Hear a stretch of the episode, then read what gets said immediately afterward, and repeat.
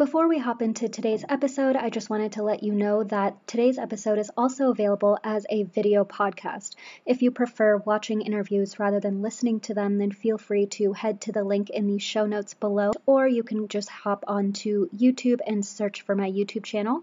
It's called Beti Grew Up. That's B E T I Grew Up on YouTube, and you'll be able to find the full video podcast linked there.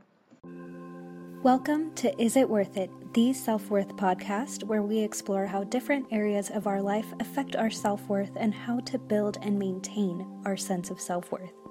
My name is Roshni, and I am a self worth life coach. I help my clients discover their worth so they can stop holding back and start taking control of their lives full force. You can find my other free content under the name Beti Grew Up. That's B E T I Grew Up on Instagram and YouTube, and you can sign up for my free newsletter at betigrewup.com. Hope you enjoy the episode. Hello, everyone. Welcome to a new podcast. I'm here with Amy McMillan, who I met recently. I'm online, and she is an author, wrote this incredible book. She's a facilitator, she does breath work, and just has so many interesting stories and such an interesting perspective on life. And so, um, we're on today to talk about her book, Reclaiming Control, and about just kind of understanding the American dream and uncoupling ourselves from that as immigrants, especially. And I just loved so many of the themes in the book, so I can't wait to dig into it. Um, but did you want to add anything onto your introduction? No, honestly, I think you hit the main points, Roshni. Thank you so much for having me here. Uh, it's been so wonderful connecting with you over the last couple of months. And yeah, I'm just really excited for this conversation. Yeah, same. Thank you again for hopping on. Um, so I guess we'll just jump right into it. Um, with the first chapter of the book, Plastic Ponies, you talk about just feeling stuck and feeling isolated in the corporate world. And um, you, was there like a specific moment leading up to that that you were just like, you kind of snapped and were like, this isn't for me? Or was it just like that slow, ongoing build up process and you were just kind of like, I don't even recognize how I got here? Mm. It was more so the latter. It was more so this slow burning realization. And I think I wanted to have some sort of snap moment. And maybe it all did kind of culminate into that moment of, yes, I'm going to do this when I was in Costa Rica, as I write about. Uh, but honestly, like I didn't really see myself growing or climbing up that corporate ladder really realistically. I think I really tried to put myself there. I really tried to, you know, fake it till you make it and see if I could, you know, just try it out for a couple years since I saw everyone else in my immediate circles doing that. And I just couldn't do it anymore. I don't think I could truly fake it because internally I just wasn't there. Mm-hmm. Yeah so it was just kind of like that self-awareness of knowing like i'm not present here i'm not enjoying this like it was that those little pieces and kind of like that building up over time that just made you kind of so like did you have that moment like where you were like this isn't for me and was that the plastic ponies moment?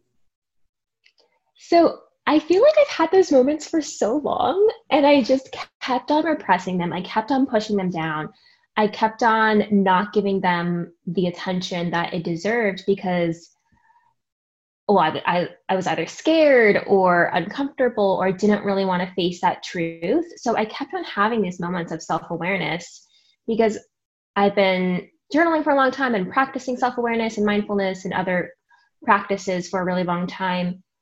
But I never truly I guess, aligned myself with what I knew to be true in my self awareness and my actual actions in reality. That alignment just was not there. So, finally, maybe that snap moment, if we can call it that, is is when I finally aligned my actions and reality to those moments of self awareness. Ooh, I love um, that. Yeah. So self awareness isn't enough, obviously. Like we have to follow it with action and alignment in our mm-hmm. end as well. Mm-hmm. A hundred percent. Like that action is such an important piece of it. And um, I actually wanted to talk about that. So you wrote this line where you said, um, what I don't tell her is that I'm not taking a short term journey to find myself. I decided to take a long term journey to create myself.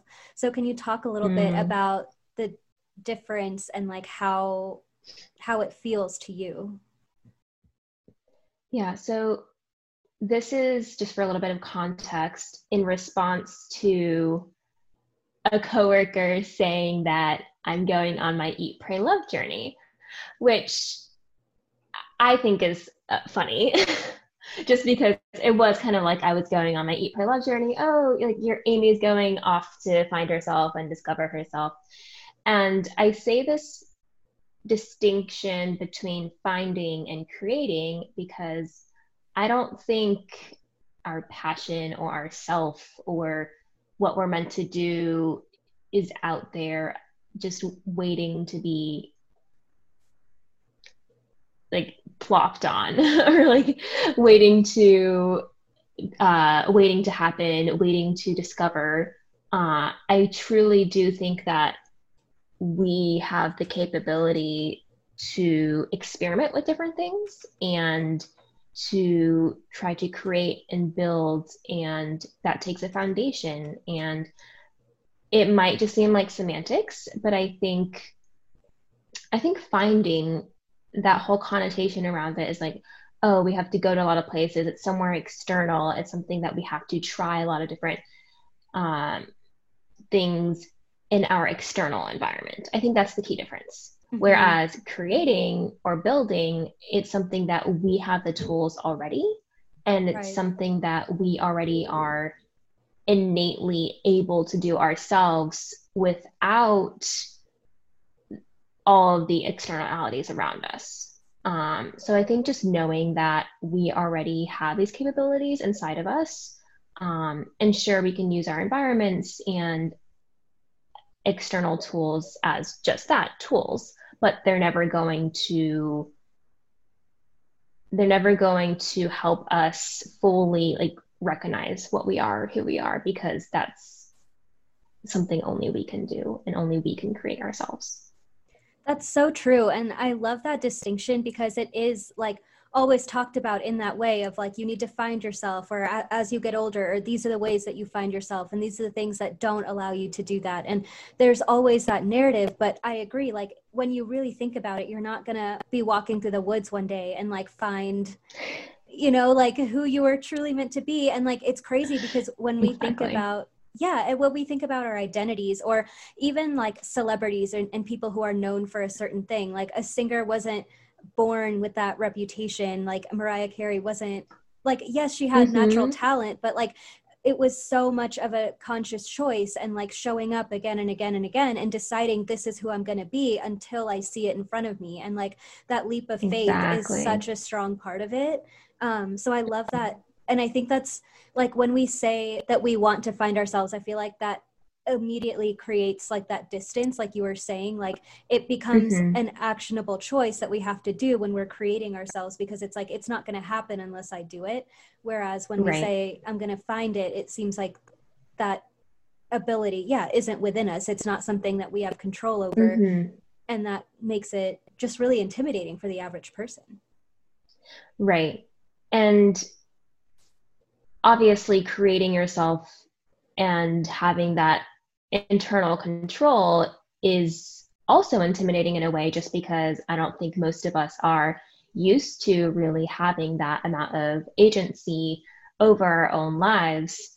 So it's truly a muscle that can be worked at and a skill that can be learned. And if we're able to hone into that growth mindset around it, that's when the magic happens.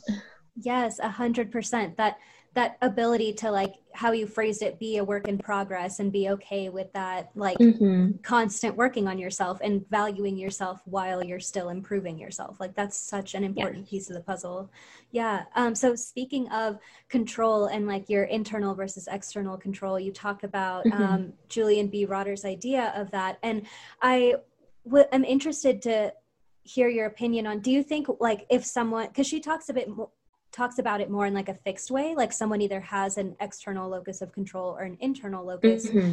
and do you think that we can switch from one to the other or prioritize or kind of shift our mindset from one side to the other side mm.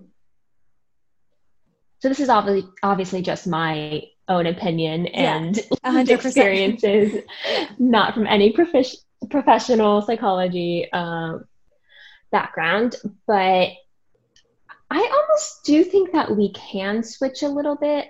I think it's almost an active choice that we can make whether we want to have an internal or external locus of control. And I know oftentimes we frame, and even in the book, I almost frame internal as better, but that's not necessarily always the case, right? Like sometimes we don't want everything to be within our control, and that's the whole point. Like we know how to let go of things that aren't within our immediate control, and we aren't able to control other people, right? So if we constantly have this internal locus, I think that everything is within our responsibility and that's a really heavy burden mm-hmm. to bear. Uh, so so i do think that for some instances obviously our environments are so so important. And just like you mentioned how a lot of coaches you know describe that maintaining your inner peace despite external circumstances and you know your internal environment is what matters versus your external environment I do subscribe to that for the most part, but I also want to emphasize the importance of choice architecture and how we architect our immediate environments around us. Just like we can choose our people, the place, the location, the weather, even. So many of these external factors still have influences on us, and I don't think we can deny that. Um, so I think it's really this game of push and pull and balance and really understanding where we thrive and how we can really take our own choices and recognize and be aware where we are able to thrive the most within those environments. So that's not a great answer, I know, but I think it's really a balance of both. Mm-hmm. Yeah, I think it's helpful even to know that like you have like I don't want to use the word control, but like you have some sense of like agency over how much you want to mm-hmm. prioritize your external versus internal circumstances. And I think, yeah, looking at it from one way is the way that I am, like that is just it's hard to be in that fixed state because then you feel like you can't you know choose when you want to be flexible you feel like oh i have to react this mm-hmm. way and then mm-hmm. you give yourself permission to do that even when you know that you could yeah. choose better um, so yeah I, I think that definitely does does shed some light on that um, but something else that I related to so much in your story was just the immigrant experience as a whole and like mm. culture shock and going from a place where everyone looks like you or is at least like just different and more homogenous to like a completely different type of homogenous society mm-hmm. um, and yeah like in my experience you know I, I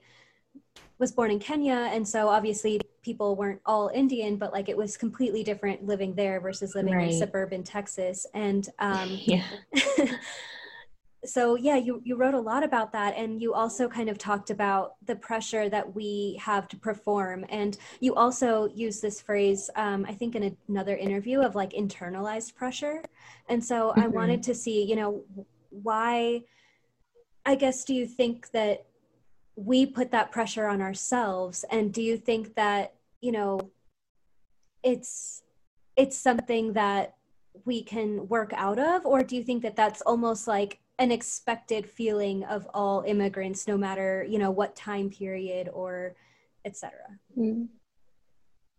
mm. wow yeah so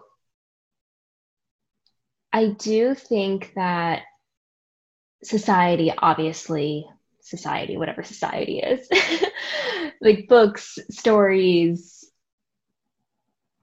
family family friends, what we see other people doing, films. All of that, I think, obviously plays a role in this external pressure. Mm-hmm. And I talk about the idea of internalized pressure because that external pressure wasn't very close to me. Like, I think a lot of people might have external pressure immediately. Wait, can you hear me? Yeah. Okay. Um, I think a lot of people might have external pressure much more from their immediate surroundings, for example, their parents um, mm-hmm. or very close family members. And I never had that.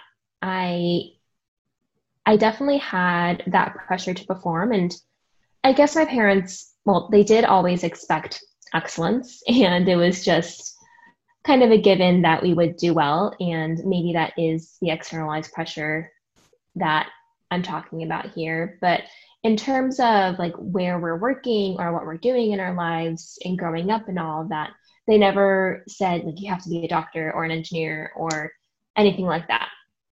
We were expected to go to college, that was just a given. And that I guess going to a good college was also expected as well. So that's the extent of externalized pressure from my parents. Um, and I think that was the the biggest source of pressure for me as a half immigrant family. I never really know how to define myself in terms of uh, immigrant status, but so there's that. But once I went to college, it seemed like that immediate pressure was gone and the externalized pressure was my friends clubs people at school people i saw ahead of me.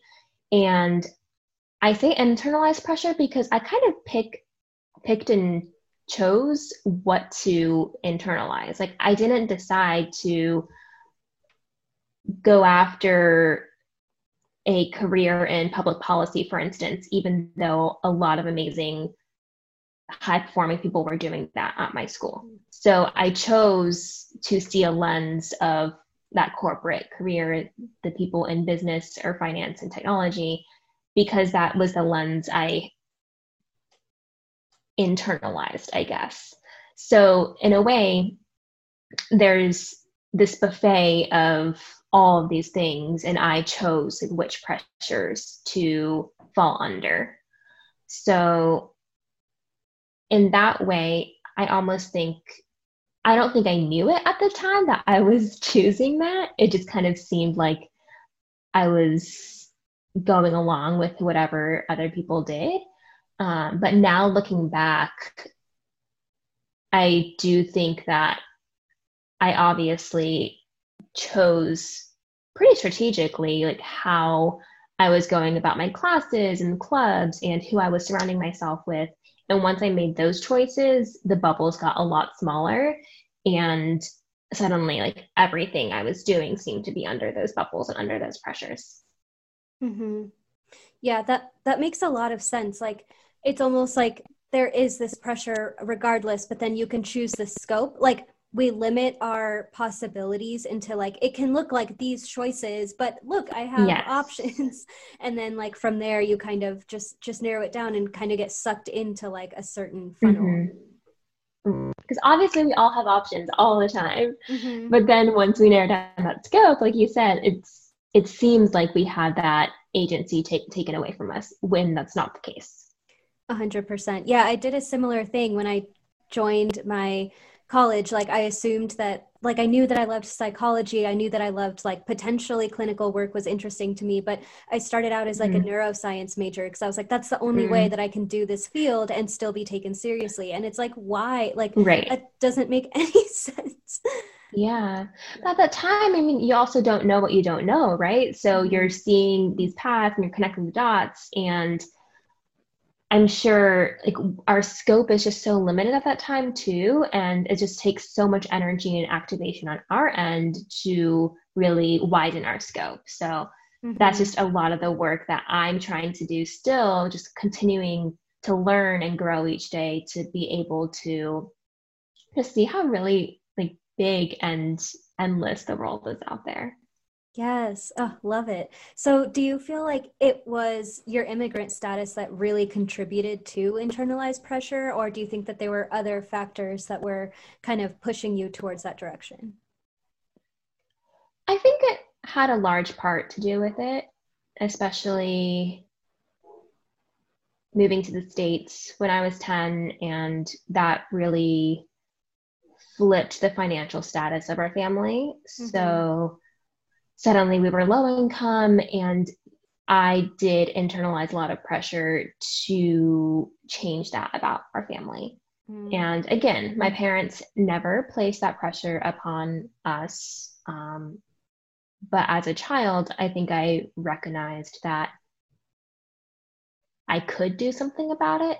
And so I chose to kind of limit my scope in a way to make financial security my top value when making decisions as I was getting older. Mm-hmm. So I do think that's largely because of my low income slash because immigrant status. Uh, so other factors, I mean, could have included. Be like where I grew up or the people I was surrounding myself with. Um, but I do think those two were the largest factors, and obviously they're intertwined. So maybe it's just one. Mm-hmm. Yeah, definitely. That that has such a big role because um, I face similar kind of issues like with with my parents and growing up, and then also for me uh, like academia was a big part of it like just how competitive it was in high school and college yeah. and like you write about you know everything every phase in life has a purpose or a next step and so you know exactly what you're aiming for even if you don't know what that looks mm-hmm. like or what mm-hmm. that means for your life and so it's constantly just beating each other out and competing to be the best and then you know having to have what the best is defined for you by your culture in, even in a school setting or in you know, just in general. So yeah, it, it gets exactly so intertwined. but um yeah. Oh, go ahead. Were you going to say something? Oh, I guess just right, like each culture, right? Even a school can be a culture and a classroom can be a culture. And I think that's such an excellent point because I think now I'm trying to decide what cultures am I trying to create and surround myself with and how can I make those values not what they were in the past and like this really competitive, uh, like fixed mindset atmosphere. So, yeah, all of those are just lessons I think to take with us and to see like what we want to do now and what don't we want our world to look like. A hundred percent. And I think it's just as valuable to learn what you don't want personally, as well as, like you said, in a culture or in a greater dynamic than it is as it is to know what you do want. You know, it, it's so, mm-hmm. and one feeds into the other. Like you're not going to go towards the things that, that you yeah. want to avoid. And so because of that, your path slowly starts forming and taking more structure as you go and things just start mm-hmm. making sense. Right. Yeah. And so much of that takes incredible self awareness because oftentimes we like what's familiar, right? Like we we tend to stay in our comfort zones and not push ourselves and it really is uncomfortable to introduce new things and go into the unknown so that's something i was noticing like i think part of my college experience was yes, having that self awareness of being dissatisfied with the status quo, but not having enough to actually get out of my comfort zone and get out of that hyper competitive atmosphere that I was so used to to feeling. Mm-hmm. So again, with that whole action and alignment piece. So true. I like hated my school and I remember sometimes being like, should I transfer? But then I was like, I would never like why would I ever like leave I don't know, it just like didn't compute. And now it's like, obviously, yeah. I'm continuing to make these choices, but it's just funny how we like put blinders on. exactly. Yeah. Um, so, about kind of the immigrant piece, two immigrants that are in this position of facing a lot of internalized pressure or feeling like, you know, with the blinders, like they just aren't able to see the options in front of them because they feel like they have to go a certain path or they have to achieve mm-hmm. certain things. What would you say to someone who's facing that pressure? Mm. I think the biggest thing would be to get out of that all or nothing mindset we don't have to, and I know it's ironic coming from me who just quit their job and really went the all or nothing. but I, I really do think that it doesn't have to be like that. It doesn't have to be completely all or nothing. Um, and in a way, I think I have demonstrated that by I did work and I I worked in a very corporate atmosphere, I made a lot of money. And because of that, I was able to fund six months of travel and fund my lifestyle currently and beyond. And that takes compromise. And I was willing, obviously, to work um, for that amount of time, even though it wasn't something that I would probably continue doing long term. Mm-hmm. So, coming from that low income immigrant status background, I know how important it is to secure the bag first, to mm-hmm. be in a somewhat stable financial situation. I'm not going to tell anybody to be irresponsible with that. Um, like you know yourself best and you know your situation best and that's something that I obviously very much respect because I came from that that background and knowing that. With that said, again, getting out of that all or nothing, don't feel the need to completely surrender all of your dreams just because you might be in a full-time position that you're not super interested in now or a part-time position or whatever it is um, i think so many of us myself included when i started working full-time I kind of gave little parts of myself up and didn't fully allow myself to embrace different hobbies or side projects or interests in that way. And I know firsthand how hard it is to really keep those things up when you're in a demanding position. But even even an hour a week can do wonders if you are able to stay focused and really keep your keep your motivation up and just kind of see see it as a process and not like a means to an end.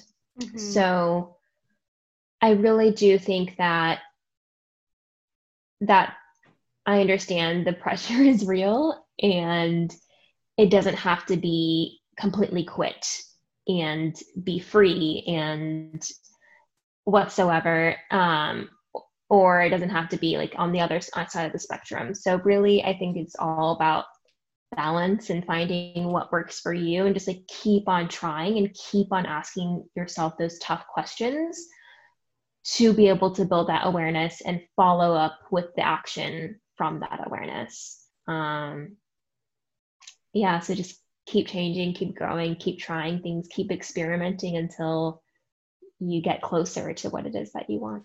Mm-hmm. I love that. It's that's such a good answer, especially with, you know, when you're first like looking to escape the nine to five or you're like, I hate my job. Like a lot of it starts with those thoughts. Sorry, can you hear me?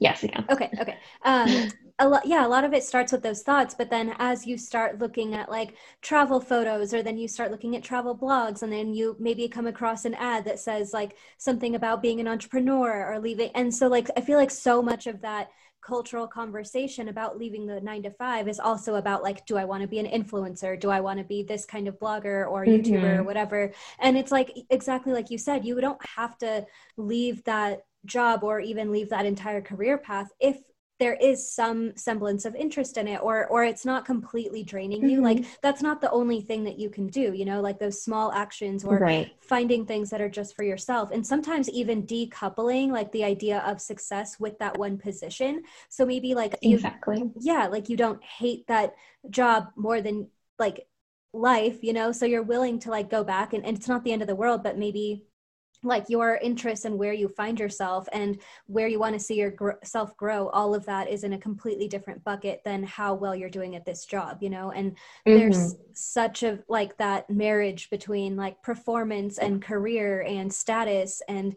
all of that like it it gets so intertwined but it's up to you if you want to decide if you want to keep those things intertwined or not you know? Yeah that's so so true. And this kind of goes back to I guess, internal and external loci of control.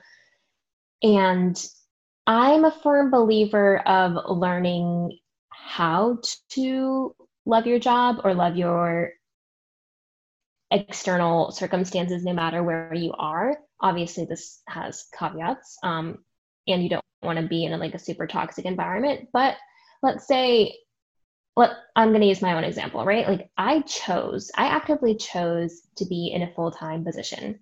Nobody forced me to. And that was my choice and a lot of people, I think a lot of people who are in my position, myself included, had a lot of complaints all the time and we're constantly complaining about our jobs and how it sucked and blah blah blah and I really hated that that negative mentality. And once I started noticing that, I'm like, why are we doing this? And like we all actively chose to be here. Like nobody is forcing us to work in this exact place. Like we have options and we chose to be here. And why am I going to spend my time complaining about this? Uh, it doesn't help anyone, right? So once I kind of realized that, I decided that I wasn't going to complain anymore unless like I was making active steps to change it. So that light bulb kind of switched, I don't know, probably several months into my last job. And I, sure, the hard days are still hard, but I was able to be so much more grateful for where I was. And day to day, I was just such a more pleasant human being because I was able to see the the good parts and not be just wallowing in despair the entire time for no reason really because I was able to say like I get to be here instead of like I have to be here. And so much of any context, job or not, is all about that and mm-hmm. being able to to be thankful for where we are and what we have and not complain and not take action about it mm-hmm. yeah so to kind of follow that up like if you are in that position of being grateful for where you are then how do you know if like what can help you make the decision to leave you know mm-hmm. like because I feel like sometimes we get in that self-indulgent phase or that phase where we're just like I I can I just need to be more grateful and you kind of push your own desires aside. So how do you know when you're yeah. repressing versus just changing your mentality? yeah, that takes I think a strong level of self-awareness that I did not have for a very long time. Um, because yeah, so much of us or so much of the narrative is like, oh, just be grateful, just be grateful, just be grateful. Like I start my book with that, like making gratitude list after gratitude list. So I do think that what's that quote? I'm trying to think of it now. It's like don't make a decision when you're high off emotion or something like that. Or, or it's like never quit on a bad day. Maybe mm-hmm. that's that's okay. Thing. Yeah. So I think that very much is true in this context. Like, we don't want to make decisions when it's really, really bad.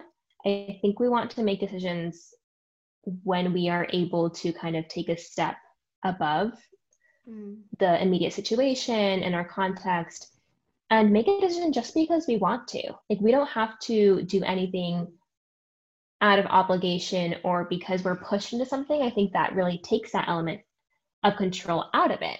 Um, but if we are able to take that step and really look at it from above and say, objectively, more so out of any really strong emotional attachment or detachment, um, then we're able to, let's say, like quit with more, like it's a cleaner quit. Like you're able to to say, oh, I don't want to do this because I don't want to do this. Like everything is fine. I don't like, hate it, but I'm able to quit just because I want to do something else more.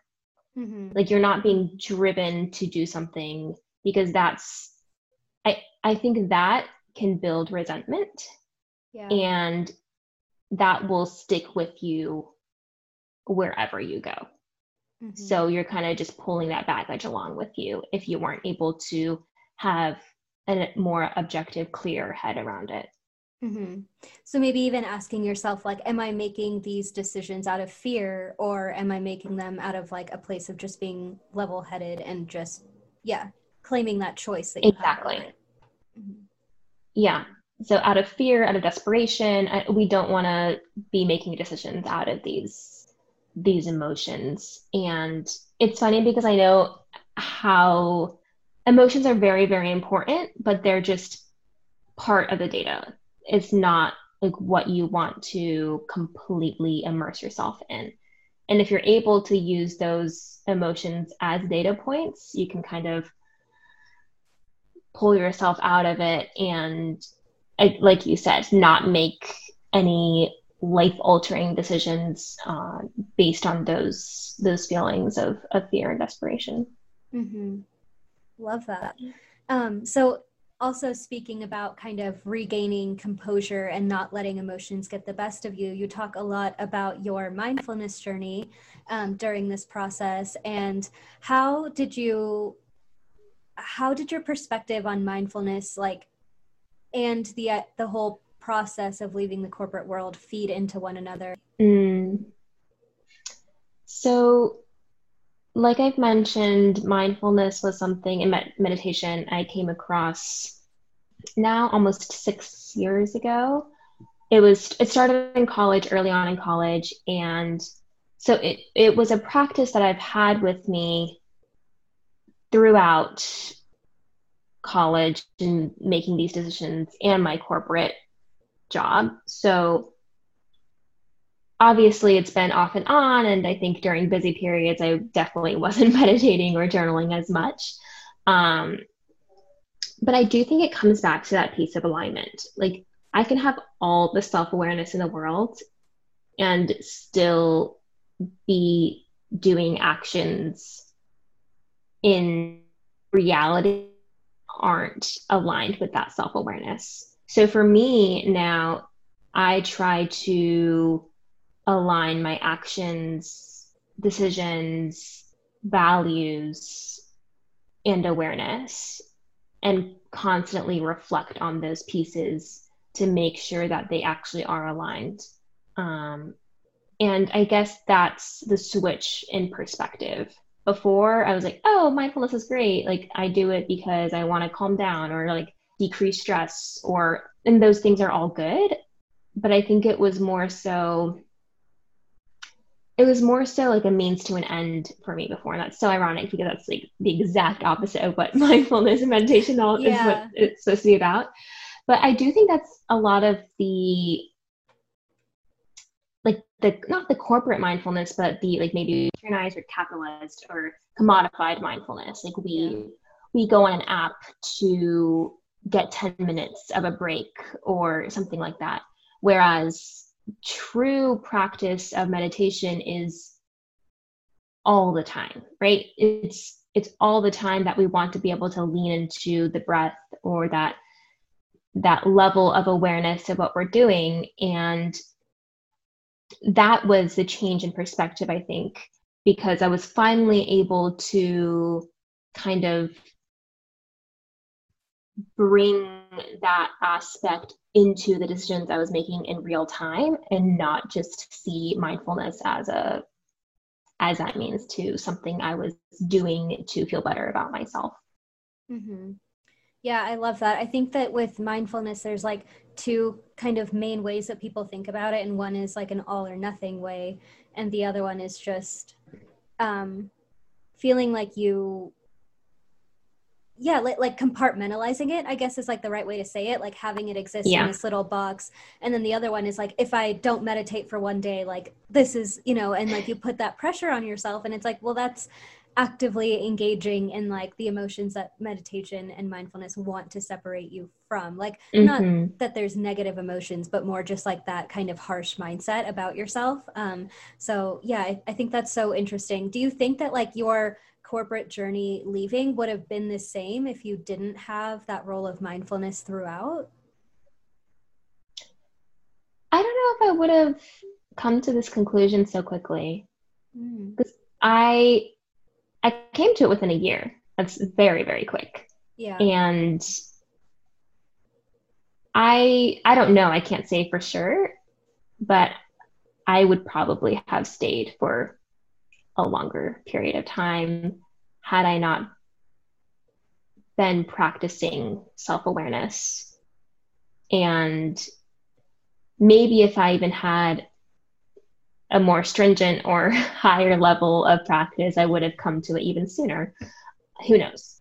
Um, but I do think, I do think that it did play a very key role in just, I mean, my entire life of decisions in terms of relationships or friendships or family or work is just a small part of it. Um, yeah, so definitely something that is really core to who I am in my journey thus far. That's awesome.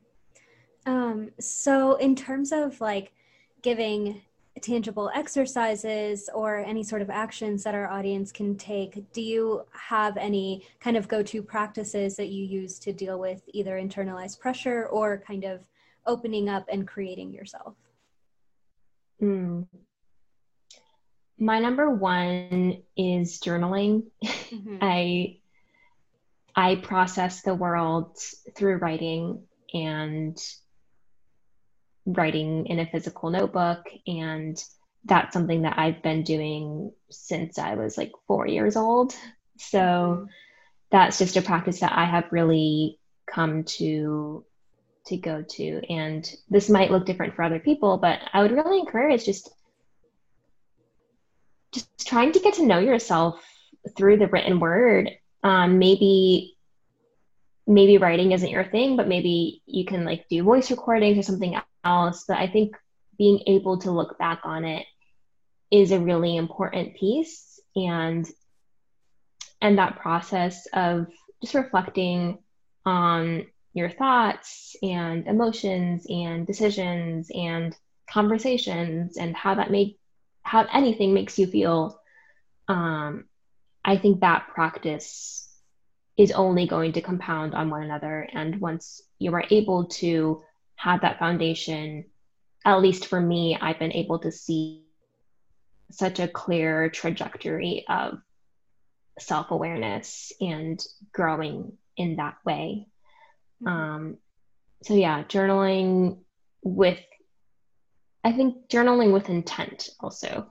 Like not intent like a means to an end, but intent meaning answering questions or having some sort of some sort of deeper questioning within yourself. I'm all for free writing as well. I think that has its time and its place, but also just being able to ask yourself questions and answering them in real time on the page, I think is such an important practice um, because so many people, I think for myself included, before I was just scared of answering these questions or even asking them, and actively creating space to be brave is so so important because I think that's what we are constantly distracted from. Like we are not if we don't actively make time for that, we're not going to do it mm-hmm. because there's always going to be something shinier to do.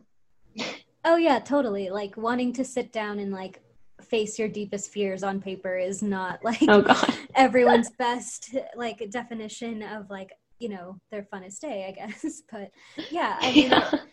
yeah, if you want to be distracted, you're going to find a way to distract yourself. But at the end of the day, like the yeah, there's so much that you can learn like the thing that I love about journaling is like your idea always i mean your mind has all these ideas floating around whether like should i shouldn't i like and etc mm-hmm. like it, the list is endless but then when you do like you said kind of take that intentionality and put it to paper and say like here's one question I have, or maybe it's like one possibility or one choice you could make, and just mm-hmm. writing on that. Like it almost takes it out of your mind, and like it's like the tiniest little birth of that idea into the actual universe on like a tangible piece of paper. And then from there, you can take real steps, and then eventually, you know, your life could encompass that thing that you've been dreaming of. But I love that kind of slow integration because it's like no one's going to see it, no one's going to, I mean, mm-hmm. hopefully, hopefully yeah. it'll be private, but um, yeah, I mean, just having that space space to yourself to explore it's like not so permanent mm-hmm. yeah and it's that just like you said it's that very first baby step of alignment i think and even almost mindfulness in a way because you're forced to put one thought down on the page mm-hmm. in that second or in that moment sure you can have a page of all like whole scattered thoughts but at least in that second you have to recognize one thought and put it down. Mm-hmm. Uh, so that level just takes you to it it aligns and connects like that thought to the page and just brings that into reality however small or however tiny it is. Mm-hmm. do you have like a prompt or a question that like our audience could start with if they just have no idea where to begin so what I do for at least my daily reflection, it's super, super easy. Um, so I do positives of the day, negatives of the day, and then things I want to change. Hmm. Um, and this framework, uh, there's one person who wrote about it and called it the plus minus next framework. Um, her name's Anne Lauren Le Cunff. Uh, and yeah, if you just look up like plus minus next framework, it's super, you don't even have to look it up. It's so, yeah. so easy. Say yeah. plus minus next. And I think this is just a tiny, tiny way of being able to build that self reflection. And obviously, we can build off of that. Um, but even if you just start there, you'll be able to see like what brings me joy, what drains my energy, and like what might i want to change tomorrow and mm-hmm. really bring it down to those those tangible action pieces Oh, I love that, especially because like you're bringing it down to a daily level instead of like, what do I want to change about my life? Like you talk about in the book, you're like leaving your job is a huge decision, like doing these so overwhelming. Right. Yeah and so to break it down into like this is what i could do tomorrow that's different from today that would make tomorrow a little bit easier or simpler that makes it so much easier to be like okay i can do this. Like this is in my scope right. of possibility. Yeah. And over time if you see something constantly being on that minus level maybe maybe we should do something to change it. Exactly. And then that also kind of gives you like you said that data to look back on. Like if you're in that emotional state where things feel like a wreck you can look through those days that you have and say like okay these are all the days that this was a bad thing. Like maybe yeah mm-hmm. there is more to it. Yep. And then you can also look at what were your pluses and try to implement more of that in your life as well moving I don't know. I feel like this is such a broad question, so I'm trying to narrow it down. But like, how has mm-hmm. this journey helped you, like, kind of redefine how you see your value or how you see your worth? Ooh, bringing it back to the self worth. I see. Yeah. wow. Okay. So much of it is about worth because in the past, up until this point, this turning point, I guess, almost everything I did was to try and be better or try and be good enough. And that came from a place of never feeling good enough and never having that worth bucket filled, I guess, because they're constant. And I, in that mindset, you're never going to have it filled because there's constantly that next step. Like once you achieve something, there's always that next step, always that next thing, and that ladder, so to speak, right? So that was just a lose lose system for everyone involved. Yeah. And I think once I quit and really got rid of everything and any external judgments and any rulers and measurements of success. And i had really had to recreate those. What i realized and what obviously we realize all along is that we are enough inherently and there is nothing we can do or say or act to change that. And i obviously think worth is so much of the equation of everything and like it's so important but i now almost don't even don't even think about it like it's not really a thing anymore because mm-hmm. it's not not like it's not important but because nothing i can do will change it mm-hmm. so it's not really a variable anymore in my day-to-day actions or decisions or frameworks on an ideal day obviously i have mm-hmm. a lot of work to do and it's a work in progress still but at my best and at what i know to be true that cannot change. Mm-hmm. So that is something that I'm not using. The, the more we are able to to embody that we simply are mm-hmm. Enough worth whatever like there's nothing we can do to change that. Mm-hmm. um, the more we don't even have to think about worth or or even give it really the time of day because it's just constantly there. It's it's just a never changing entity that we don't even have control over. So that's how i see it now I love that. I love that because it just kind of points to the fact that like that liberation is possible. Like so many people we're doing all these things without thinking about it, but a lot of what we're uh, trying to achieve from those actions is to achieve that sense of worth. And again, like you said, when you take that layer off, it's like, whoa, I have choices, I have options, I can do what I want. And it's not going to ultimately, mm-hmm. you know, change how I'm seen in other people's eyes, or at least not to an extent that it's actually going to affect how you feel about yourself and how you value yourself. And when you have that piece in place, it's like everything else becomes so much more trivial. It's just like, well, it like it's not attached to these strings of who you are and who you're meant to be and who you should be and how you're going to make people happy like all of that just vanishes and like i feel like that's where true freedom really starts yes and that is such a journey and process and you are not able to do that at least i wasn't able to do that and get to that point until i really unpacked and untangled all of these aspects that were going into that self-worth and expectations and pressures and all of that so that really i think was the journey of the past year very concentrated. Obviously, there was more levels before that. Um, but because I was willing to do that, I'm able to to kind of let go of that piece now and mm-hmm. at least live more into that freedom. Oh, love it. Oh my gosh, so many good things in this conversation. I'm going to be thinking about this for a while. Um, so yeah, where, me too. Yeah, where can people find this book? So it is pretty much anywhere you buy books, Amazon, Barnes and Noble. Uh, now it's on IndieBound, so that's exciting. Um, so if you just search "Reclaiming Control," uh, it should be top searches. Reclaiming Control book. Search Amy McMillan. Uh, it's all there.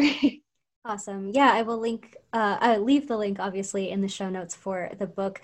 And then um, where can people find you and what are, like, can people kind of follow along with where you are on your journey now? Yeah, definitely. So I'm not super active on Instagram, but please DM me on Instagram uh, if you have any questions or just want to chat and say hi. On Instagram and Twitter, I am at Amy McMai, Amy M C M A I. And I also write um, on my newsletter periodically as well, which is digwell.substack.com.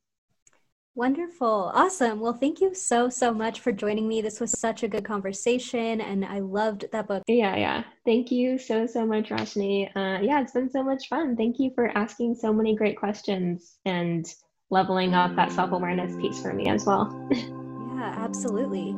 Oh, well, thank you again. Um, like I said, I will leave the links to all of Amy's info in the show notes below, and I will catch you guys next week.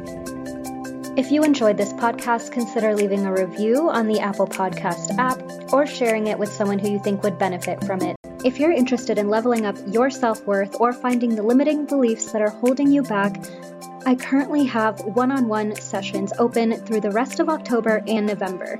If you want to learn more about the one on one services I offer or about my self paced online course on how to trust yourself, visit the show notes below for more details and to sign up. Thank you as always for listening and happy healing.